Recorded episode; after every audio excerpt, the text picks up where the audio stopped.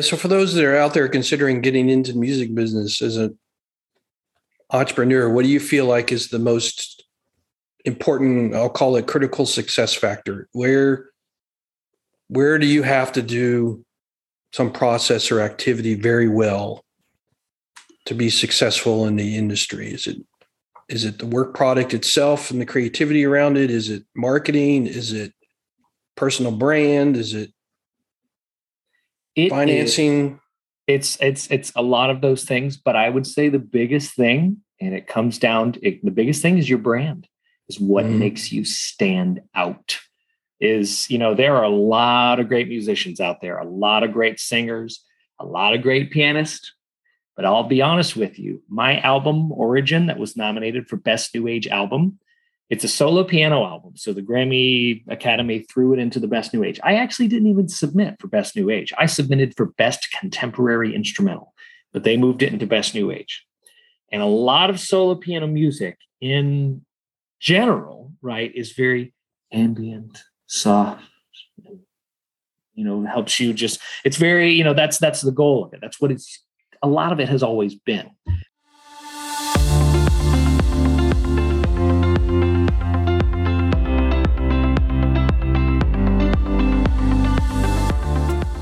Hello, and welcome to the Generate Your Value podcast. I'm your co host, Andy McDowell, founder and owner of Generate Your Value, providing life, leadership, and small business coaching services in the Atlanta area. And I'm Zach Levy, your other co host. I run a nationwide financial service business with my wife, Megan. Together, Zach and I have the intention to bring you tips, concepts, ideas, suggestions, stories, and analogies from A to Z, which will help you to grow your personal brand and small business in such a way that joy, happiness, and success as you define it for yourself are achieved. We hope to use our gifts, talents, and experiences in business to generate value in your life. And with that being said, let's move to our topic for today.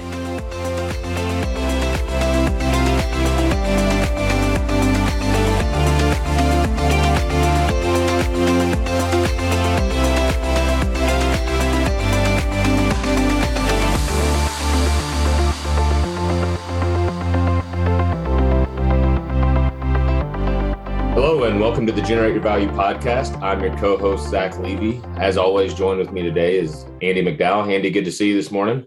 Good to see you this morning, Zach. And then yeah. we also have an esteemed guest, John Burke, with us this morning. John, good to see you. Good to be here. Thank you, guys. Thanks for joining us. So we're excited to get into it. So Andy, pass it over to you. Tell people a little bit about John and his background. Yeah, so full disclosure, John Burke is the music director at my church, which I'll get to in his bio. But he has a fascinating story, and I thought he'd make a great guest for us uh, today on the podcast. So, John is a Grammy-nominated composer and pianist from from here in Atlanta. He's released multiple acclaimed instrumental albums, scored for film, theater, and video games. Written a musical and performed at countless events and concerts. In 2016, John's self-released piano album Orogen was nominated for the Best New Age Album at the 59th Annual Grammy Awards. John serves as the music director for Christ the King Lutheran Church in Peachtree Corners, Georgia, and plays gigs all over the state. At home, John enjoys a quiet life in the woods with his wife, his uh, toddler son, and two cats, which you can often find on his Instagram and on his Facebook page and so forth about how the cats like to interact with him when he's interact writing his music and definitely a cat person. So so john once again welcome to the podcast. Uh, thanks for your time to spend it with today. And as we've discussed before what we're really interested in is your story as an entrepreneur. You know obviously being a musician is a big part of that that journey. But often people that start following their passions all of a sudden realize they get halfway through starting it up and realize, oh, I got to do all these business things to keep it legal and make money and put food on the table and roof over head. And that's why I thought it'd be nice for you to come on and tell your compelling story, not only from what you've achieved as a musician and a director and a composer and all that, but also what you've done as a business. So why don't we start at the beginning? Where where did your love for music come from? Well, music had always been a part of my life. My dad is a musician. He's he was always very active in music growing up. His his mother, my grandmother, was a pianist and actress, and she really, you know, showed him just his passions in music. He got into piano, he started playing bass. And then growing up, my sister and I, my younger sister and I, we were constantly involved in music with dad. So he'd take us on long car rides and teach mm. us the do, re, mi's and you know, we were learning solfege we were learning about harmony we would listen to songs. He would play a lot of music from like the 60s and the 70s and for example you know he'd play a lot of the music from the beatles and he would ask a question you know how many people are singing right now? Just one or two? And so he was trying to help us decipher you know harmony and just someone singing by themselves so little things like that, you know, music was just a part of our life. It was constantly going in one ear and out the other. And we were involved in choir in like elementary school, just kind of kids choir and middle school. I started really getting into choir and singing and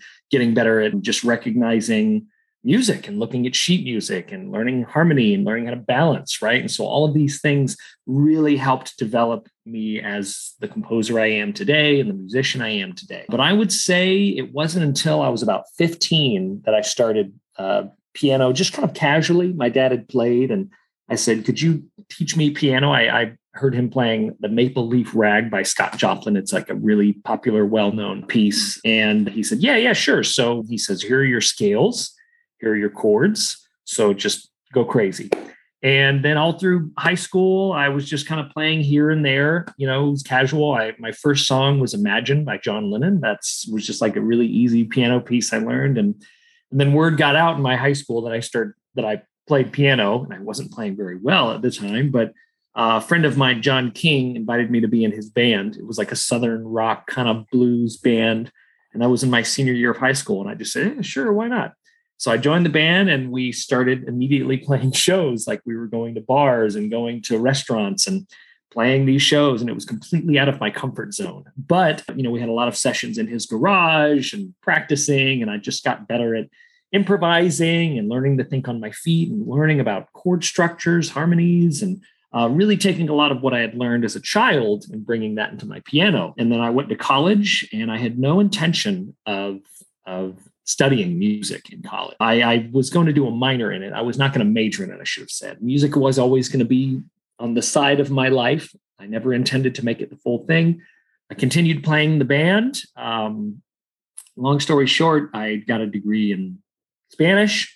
I got a master's degree in government with the intention of being like a diplomat, like a foreign diplomat. But then a few years after after I got my, my undergraduate degree, and while I was in grad school, I was found myself writing music, playing music, playing piano, booking gigs, just started happening. And then that's whenever the shift just was, and I thought, hey, I can actually do this. And that was, I think, when I made the switch to like just music was almost 10 years ago. It was about 2013. Whenever I left, you know, just kind of the the the dream of being in a corporate life or working in a big business. I was I was working in the King and Queen buildings in Sandy Springs at the time. I was a translator, mm. and uh, then I got like a small part-time job as a choir director in a church. And then a, a little bit later, Christ the King found me, and I started working as the accompanist there, and said, "I'm just going to leave everything and just be the accompanist." So then from there, everything just started happening. Yeah, I had no idea you were in the King and Queen building. I had some time in the Queen building coming out of grad school. Yeah, I we'll was on to talk about that. Yeah, 23rd floor, Queen Building. Yeah. Uh, it was it was cool. I mean, it was it was right after college, and of course, I was just bright eyed and mystified that I or just amazed that I got this job right out of college, mm-hmm. and I was working in grad. I was in grad school at the time, and the job was great. You know, I was not a good employee. I will tell you that I was not a good employee. I did I did well. I was fine with my translating. I was good with people, but in terms of like you know, I just hated sitting in a cubicle all day. I couldn't, my mind wandered. I started working on my website a lot, started booking gigs, doing non work stuff at work. Truth be told, you know, two years later, I got fired from that job. They said, You're doing too much music stuff. We found all this stuff on your computer. So oh, you're no. out of here. Oh, yeah. And it was, uh, it was quite a shock. I was like 22, 20, I can't remember, mm-hmm. but I was so young and and entitled and like, oh, how could they have done this to me? But then I thought, well, I took all these long lunch breaks and like didn't really do my work and I slacked off a lot. But you know, I got what I deserved. but I think that was one of the best things that ever happened to me. No, same for me. I've been fired once in my life too, at a very early age, um, in my twenties. But it set my course to go to grad school, and the rest is history, as they say. So, not necessarily, not necessarily a bad thing. It's about what you do with it, mm-hmm. and how you how you see it. I mean, at the time, it was just de- it was devastating. But mm-hmm. now I've looked at it in a completely different light, and I've because at the time I was like, I'm the best employee. Why would they do this to me? Why did why would they do this to me? But now now I think if I were my boss, I would have fired me way sooner. So I feel that to be true with most entrepreneurial spirits or free spirits. We're not good employees, quote unquote. So you definitely get it. And we often get that push that in the moment feels devastating, but then all of a sudden you're like, oh, this is where I was supposed to go. Got it. So well, that's right. why I say life's a journey, right? For mm-hmm. sure. So, of course, the piano, moving through college, making that decision. Now, be, coming out of that, getting fired, bright eyed, bushy tailed about your music career, your music path, right? Having kind of made that decision, when was the point that you realized I've got to treat this like a business if I'm going to be successful with marketing, financing, contracts, et cetera? When did all that click? Let's see. Well, it was a slow learning process whenever I was on my own and, you know, but single. I wasn't married yet. And I was, I think I did well. I started getting into social media and I started really getting into email marketing. And I, I got I got good with it, right? I, I I enjoyed it. I enjoyed, you know, sharing my life online, sharing my productions online. And I with every album that I released, I put it together a really strong email campaign, a good social media campaign. I would plan my own concerts. And I mean, what I would do is I would call the venue and say, Can I have this date? And they'd say, Yes, you're booked. And that was way before I had even written music for the album, way before I had even had the idea of the album. But I just said, Okay, there's my pressure. So I have to do this now. I am on the books. I've paid a deposit. I am on their books, right? So I worked well by pressure, right? So I was just, I, I like putting myself in situations where I had to force myself to do things. And the creative side, I enjoyed, you know, the creative side. I like taking my time with that. But at some point, I did realize like, I'm going to really have to figure out if I want to book more gigs, if I want to find more followers, then I'm going to have to put myself out there some way, you know? And it wasn't until later in doing that, for years and years, I was doing gigs a lot. Like, you know, um, I, met my wife. I'm going to, my wife is an important part of this story, right? So I met my wife, Sarah, back in 2016, 15, excuse me. And, you know, she was very supportive of my career. At that time, I was working, you know, at the church. I was just part-time accompanist there and doing gigs as much, as many as like three to five gigs a weekend, you know, Friday night gig, a Saturday morning, Saturday night, Sunday afternoon, church and everything. And then sometimes during the week, I was trying to teach as well. So it was just the freelance life, the hustle, right? But in doing all of that, I was talking to Sarah a lot about it, just came, you know, talking about what my process was. And she is a very like business mindset, right? And she really helped me learn a lot, especially about writing contracts. Contracts are my favorite thing in the whole wide world. yes, they are. They true because you know you, you have and and you have to protect yourself. I try and say this to a lot of you know musicians who are interested in getting into it, right? I'm like, yes, the talent there. You have to be you have to be somewhat talented. You don't really don't have to be the best I'm not the best pianist, not the best pianist in Atlanta, not the best pianist. No, I am not.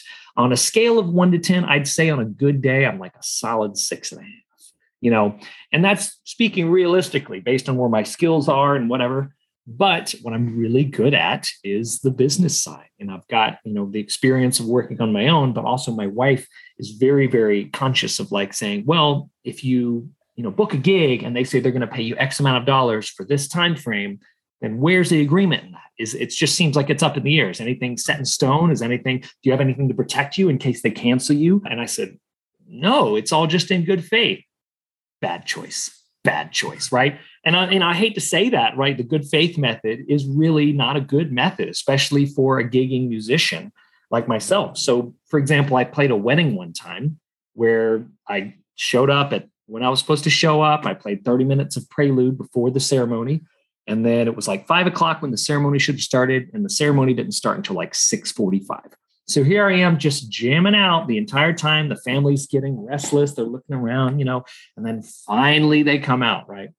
And I kicked myself because I didn't have a contract. I had no agreement set up. It was just, you know, here's how much you owe me. And that's all I got. Right. But I was there for three times as long as I thought I would be or, or whatever, you know. But whenever I was talking a lot with Sarah and she was really helping me develop like the business, you know, side of things, like really concrete stuff, the more I was doing contracts, the more I was taking it from that angle, the more gigs I was booking and the more good kind of gigs I was booking. And what I mean by that is that if people hire me and say, "Hey, can you come and play, you know, Saturday from 7 to 9 at our party?" I'm like, "Okay.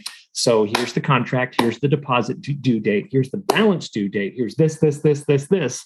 And if you just give them all those things, it's a, it's respect that they give mm-hmm. you. Like, oh, okay, this is, you know, it's the word is professional, right? The word is professional because if it's kind of loosey goosey, no problem. Then that means if they make a change or whatever, they're going to treat it like that, loosey goosey, no problem.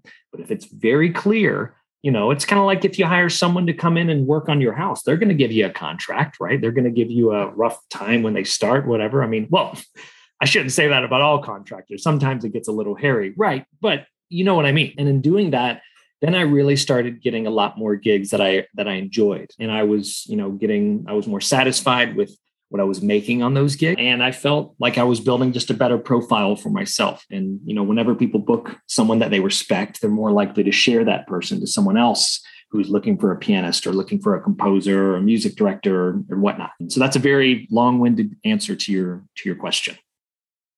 Yeah, but I would say the overarching theme is that behind every good man is a is a great woman.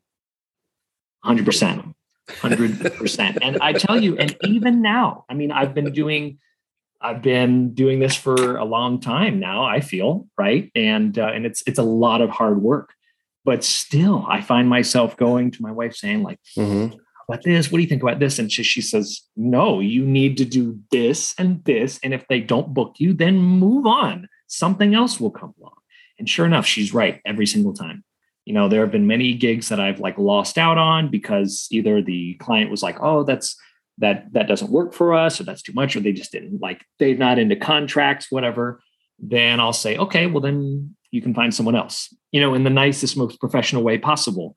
But that's okay because like she said other things have turned up where i have been treated kindly because it's all about respect. It's it's respect because if you respect them they respect you. You know i've never breached a contract. I've always shown up on time. So it's it's really it's a very you know it's it's respect. It's respect. That's one of the hardest things for entrepreneurs that are getting started is to say the word no.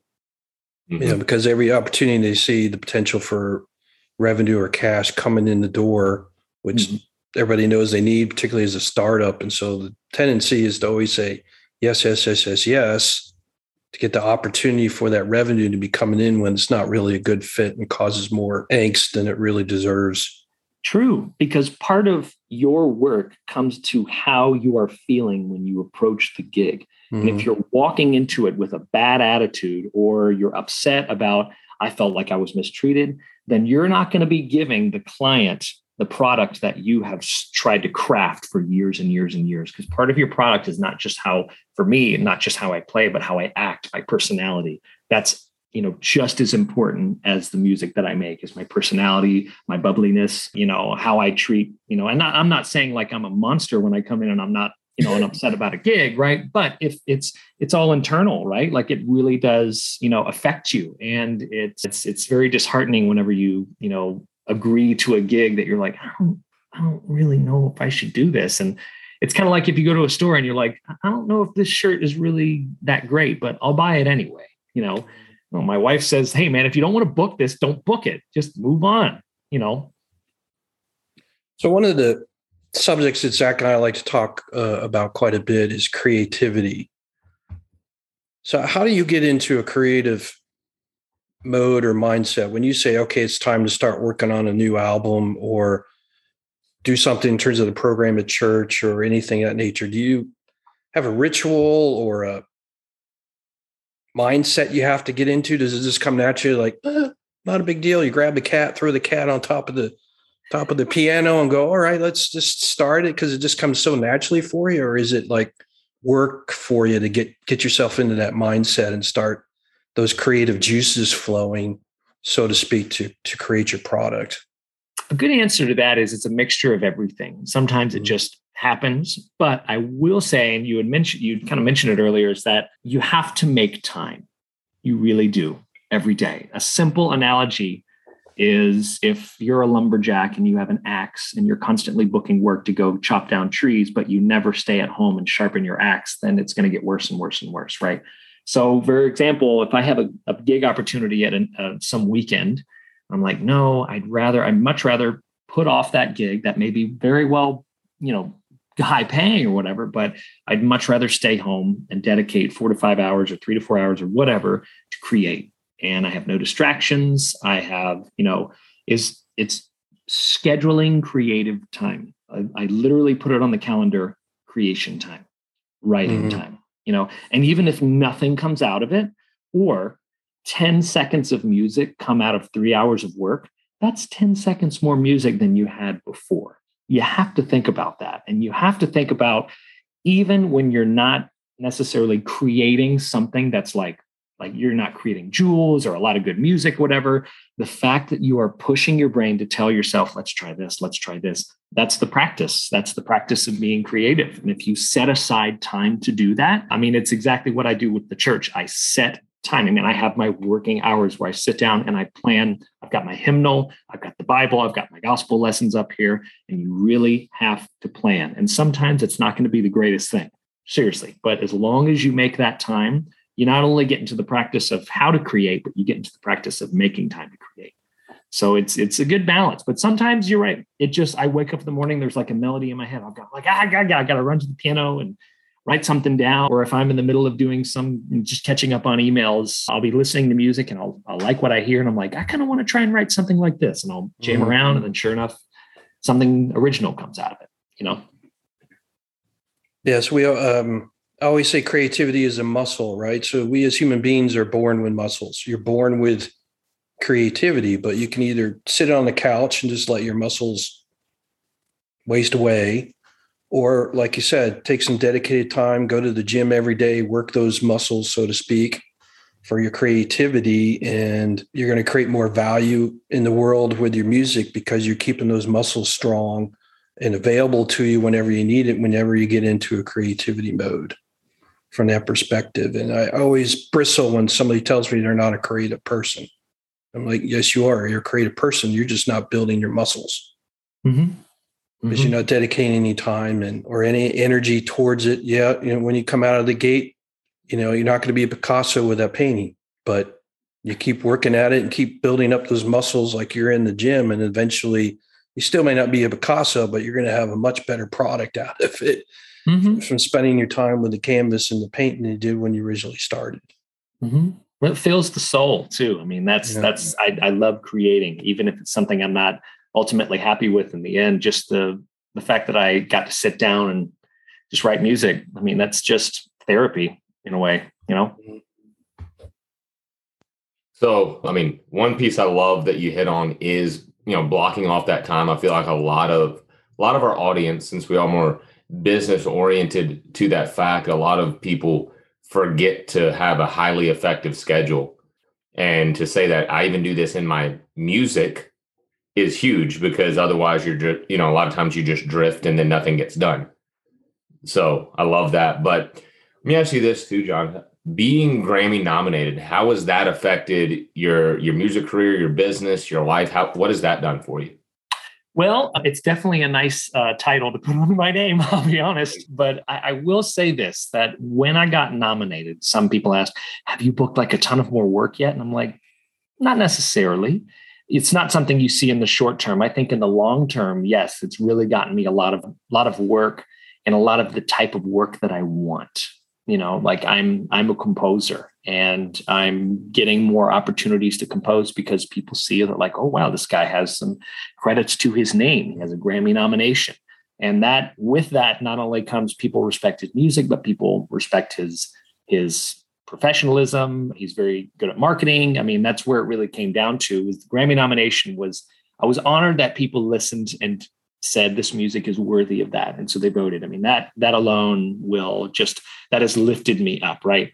But a lot of it came down from marketing. I was up every night for weeks for hours and uh, every night just sending emails marketing getting it out there listening to a lot of music. So but the biggest thing that the grammy nomination has done is that the grammy nomination was more internal it helped it was a voice saying to me like what you're doing is really good and you should keep doing it. People believe in you. So it's a legitimizing kind of like hey i'm or yeah legitimizing my music legitimizing my career and uh, show i mean personally yeah sure it's showing the world that like hey i can do this like look what i did i, I got a grammy nomination like clearly all the hard work i've put in that was like my fifth or sixth album that got nominated so i had done a lot more music before that and uh, sometimes i was discouraged by like oh this album didn't sell that well or not a lot of people came to this concert but when the nomination came through it was very just it filled the soul and i was like oh my gosh i can I can do this. I really can. And then from that, I mean, I was writing solo piano music only. And the Grammy nominations told me, it said, I think I'm start ready to start writing for other music, other instruments too. Mm-hmm. So after that album that got nominated, I released this album called Superstratum. And I did a whole concert. I wrote for strings, winds, percussion, guitar, uh, and piano on, on that. And we had a concert, and it was like we sold out that concert. And so that concert success came from my motivation that the Grammy nomination gave. Yeah, so for those that are out there considering getting into the music business as an entrepreneur, what do you feel like is the most important, I'll call it critical success factor? Where where do you have to do some process or activity very well to be successful in the industry? Is it is it the work product itself and the creativity around it? Is it marketing? Is it personal brand? Is it, it financing? Is, it's it's it's a lot of those things, but I would say the biggest thing, and it comes down to it, the biggest thing is your brand, is what mm-hmm. makes you stand out.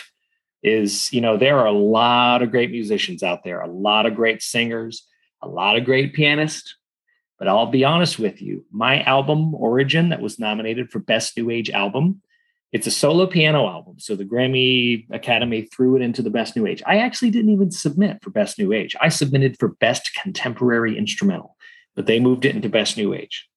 And a lot of solo piano music in general, right, is very ambient, soft, you know, helps you just, it's very, you know, that's that's the goal of it. That's what it's a lot of it has always been. But if you listen to my album Orogen, it is not that. Like some songs of it, yes, are kind of contemplative and and softer and more ambient, but a lot of it is just me banging the hell out of a piano because mm-hmm. that's what I wanted to do. I said, this is my sound. This is what the sound I want to make. And a lot of people who voted, you know, in the in the Grammys, and they said, like, I really think your album is is great because it's not necessarily new age. Like it's it's this is what new age should be. It's new and it's it's loud it's exciting it's energetic and that is part of my brand because that's my personality right? My music is my personality. Mm-hmm. and if folks can go and listen to my music and say oh you know that's great like look you can go on instagram and look at all these great singers and that's awesome and they they can you in every single one they're talented but you're not going to remember all of them. You're only going to remember the ones that stick out. So what about you makes you stick out you know? And sure you can be you know on top of the financing and the you know the contracts and the professionalism and the creativity that's all important. Every single musician needs that but it truly does come down to your brand and understanding that your personality is just as important as your product i mean that's that's been one of my biggest learning lessons is is your personality. You're going to remember people who have like big boisterous personalities and and or or they're like really smooth and they're like cool? Like you ever been around someone they're like god you're just cool man. You know you just there's something about them that, that's their brand that sticks out. You know are they putting out good content and is it really specifically branded content to themselves? You know? Yeah i have to be quite honest when you first came out or you announced that you were grammy nominated and i heard the category having having been to your concerts and hearing the type music that you've composed or created, I was like, what? New age? No. Exactly. not, not, seeing it, not seeing it. I was I was completely shocked.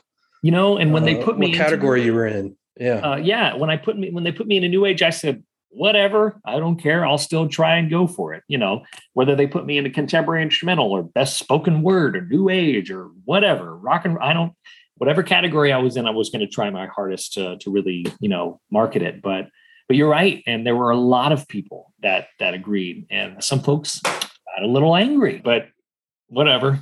You know, it's just you just gotta you, you had to find a way to stick out, and maybe that was my that maybe that was part of it was that I was in this category where my music didn't really fit. Yeah, so I know you went out to LA for the for the ceremony and got to rub elbows with some folks. Who who are you the most excited to be able to rub elbows with and have a conversation with while you're out there? This guy named Adam Berry. He's the one who won the best new age album mm. Nomination. He was part of a group called White Sun, and they have they're comprised of Adam Berry, composer, Gurujas, who's a singer, and she's also a very popular teacher of like a uh, type of yoga. It's like Kundalini. I cannot remember the name of it, but and then another yoga instructor, like very well-known yoga instructors, but they're also musical. Adam was like a composer for them. Um, and they made really wonderful music that is like very awesome new age. It's like wonderful music. But I talked with Adam a lot because he has a very you know strong history of, of, of work. He had he had two Emmys already he actually got his he started working with the directors of south park and composed the first two seasons of south park and so i talked with him a lot talked about you know your writing style and kind of your process and your connecting and he was just such a wonderful genuine person i mean mm-hmm. his whole group were amazing the kindest people so adam adam berry he's uh, he's a very talented guy he currently scores for uh, a lot of popular kids shows like Buzz Lightyear of Star Command. He's done uh, done other films, and of course, he does more product projects with White Sun. Uh, really great guy, you know. And a lot of people ask, you know, did you rub elbows with anyone famous? And I'm like, I walked past Patton Oswalt, and I didn't realize it was him until like five minutes after. I was like, that was Patton Oswalt just sitting by himself. But what's more important to me is to to meet people who are experienced and who have been in the industry for a long time. I didn't care about how famous someone was. I cared more about, hey, like tell me about your experience, like working in the studio, who you worked with, or what you've done, or where your inspirations come from. That was way more important to me. So I always, you know, when people ask, did you meet anybody famous? I'm like, nah. no, I met people who just you you may not know their names, but in their industry, they are famous. You know what I mean? Like well-known well, producers. If I remember right, your the new age category is very early in the day when the TVs aren't on and those type things that the the true big time celebrities were much later in the day. So you probably didn't have an opportunity to to meet her. No, I have most of them, right? Yeah, I so there were two ceremonies. The pre-ceremony, yeah. I walked through the red carpet and like there wasn't a lot of people there. It was just me and some other folks and producers and whatnot. It was cool. I got interviewed and they like took my photo and there was like a little crowd clapping afterward. And it was it was cool. So I got that experience. I could have gone back to to walk the red carpet when all the big celebrities were there and everything, but I went out and grabbed lunch with some friends. It was great. So what do you consider yourself, a musician or an entrepreneur? Hmm. Or both? I guess I would have to say both. I mean, truly, like the entrepreneurial side is that came second. I'm going to say that mm-hmm. came second because at, at, the beginning, you know, the reason I, I wrote this music is because I just love playing music. I love writing music. And truthfully, when I wrote my first album, I didn't care if anyone listened to it. I just loved writing it. I was inspired by George Winston. He's a really popular pianist. He did a lot of great solo piano albums that I just loved in college. And I was like, I want to write something like this. So that's where it started and that's where for a lot of musicians it starts and that's where it should start really is that it fills my soul and the rest just kind of you know came you know i mean I, am a musician more at heart but eventually I, I got onto the entrepreneurial side and said i can actually make a living doing this and yeah yeah that answers your question. So john what would you say being a musical entrepreneur we'll label it that with that combination but of course, behind you is an amazingly strong woman. Same for me in my business. Thank God for her. But what would you say is the hardest part being in the space you are in? What's the hardest part of running your business? Hardest part of running my business is just, you know, staying motivated and believing in your in your work, believing in yourself. I mean, there are a lot of times where I'm you know constantly feeling down. And i admit i you know i'm i'm on social media. I compare myself to other musicians who are younger than me more successful have more followers. I get totally sucked into that. And it's just not right. And then you have to tell yourself a lot you know don't compare don't compare. What they have is great but it is not what you have.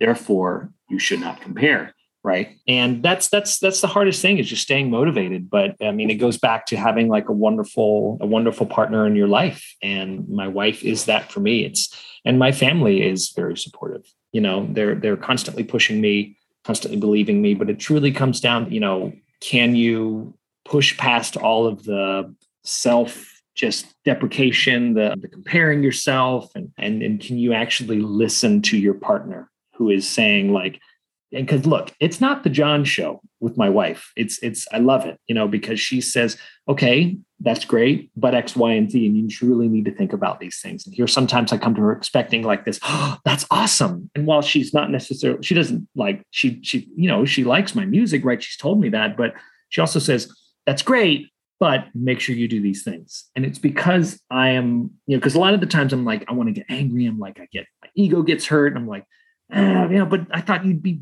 you know, but no, it's because she's coming. I'm the reason I come to her is because she gives me real, tangible things to do that are going to help me be more successful. And it's because of her, truly, it's because of her that we've had so much more success in in my music, in my career, and in just our own lives. I mean, we're we're homeowners and we're we're thankful of that. And that's come from a lot of hard work right? We have we're able to take care of our our child. We're able to live you know comfortable life. And uh, she's constantly having me with every project.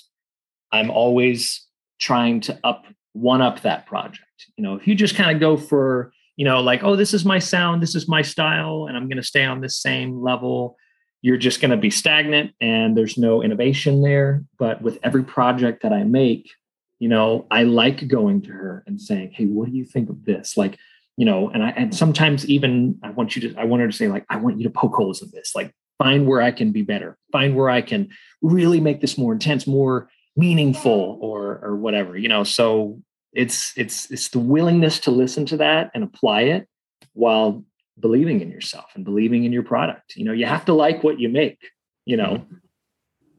So, yeah, so we follow up on that real quick out because again, very similar, similar, a lot of similarities. If I could speak English, that'd be great. But but no, so outside of the external forces, John, I mean, what kind of things have you practiced when you do get into those those down areas, those troughs, if you will, within yourself about your product or things like that? What what kind of practices do you use internally to to get out of that and get back on your on your horse, if you will? I write or I play. I sit down and I have I go to the piano or I get on my computer and I start writing some things with no intention of releasing whatever I've just made. No intention of it. You know, I I sit down, I play, and a lot of the times that's that's really why I enjoy my job as a music director at a church because I get that every Sunday.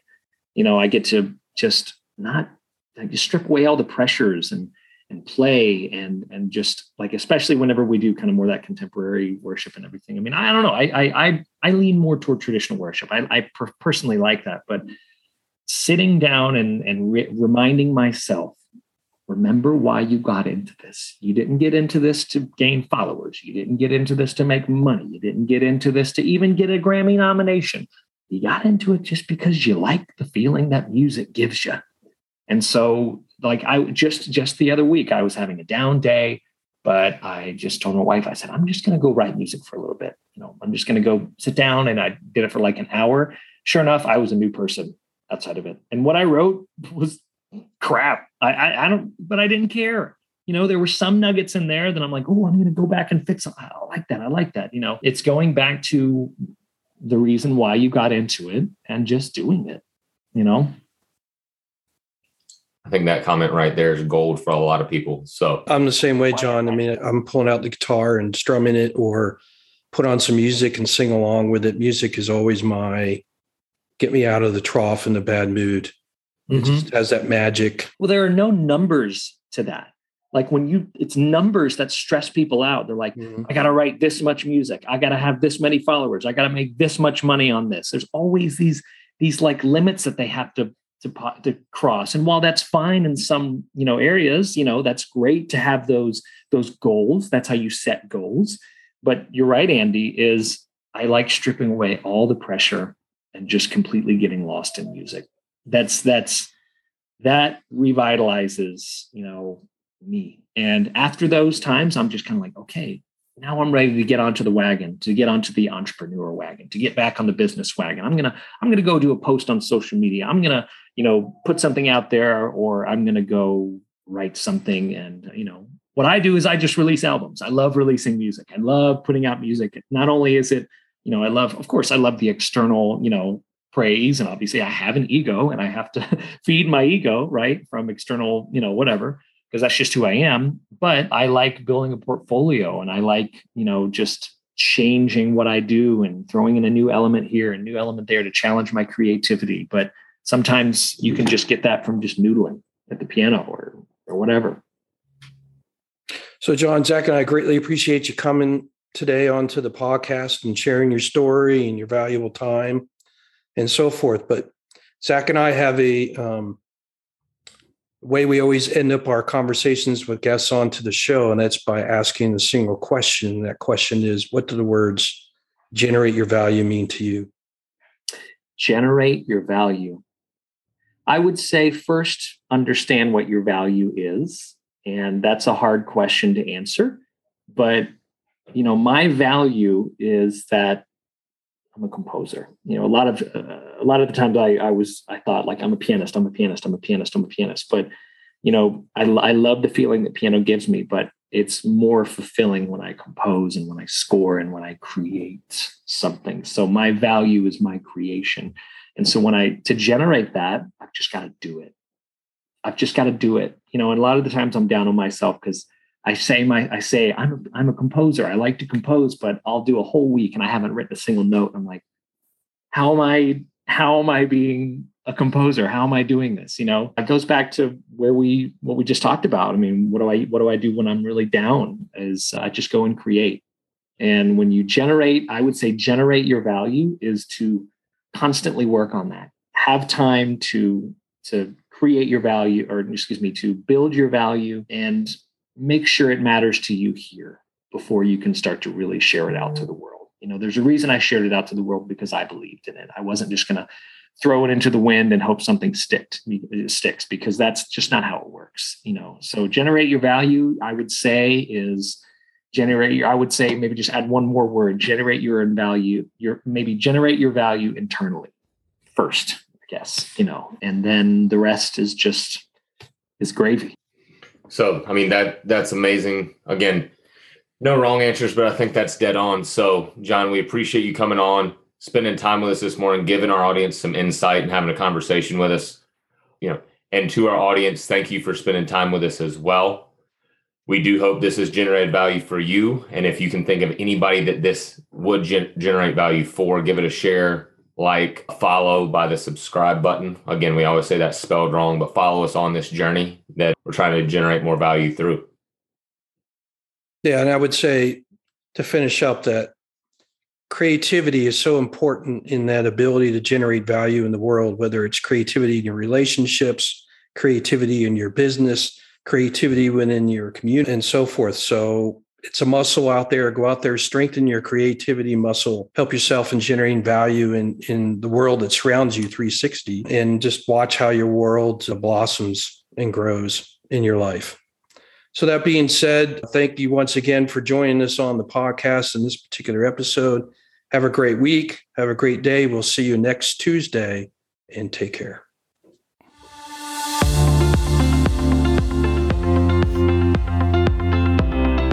Thank you so much for joining us today on this episode of the Generate Your Value podcast. If you find our conversations to be useful in your life, I invite you to subscribe to our podcast so that you don't miss an episode. You can find me online on Instagram at the Fitzpreneur, Facebook, and LinkedIn. For information on my coaching services, if you're in the Atlanta area, go to www.generateyourvalue.com. You can also find me and my company on LinkedIn, Facebook, Twitter, and Instagram. Simply search for Generate Your Value on those platforms. Once again, thanks for joining us for today's podcast, and we invite you to generate your value in this world.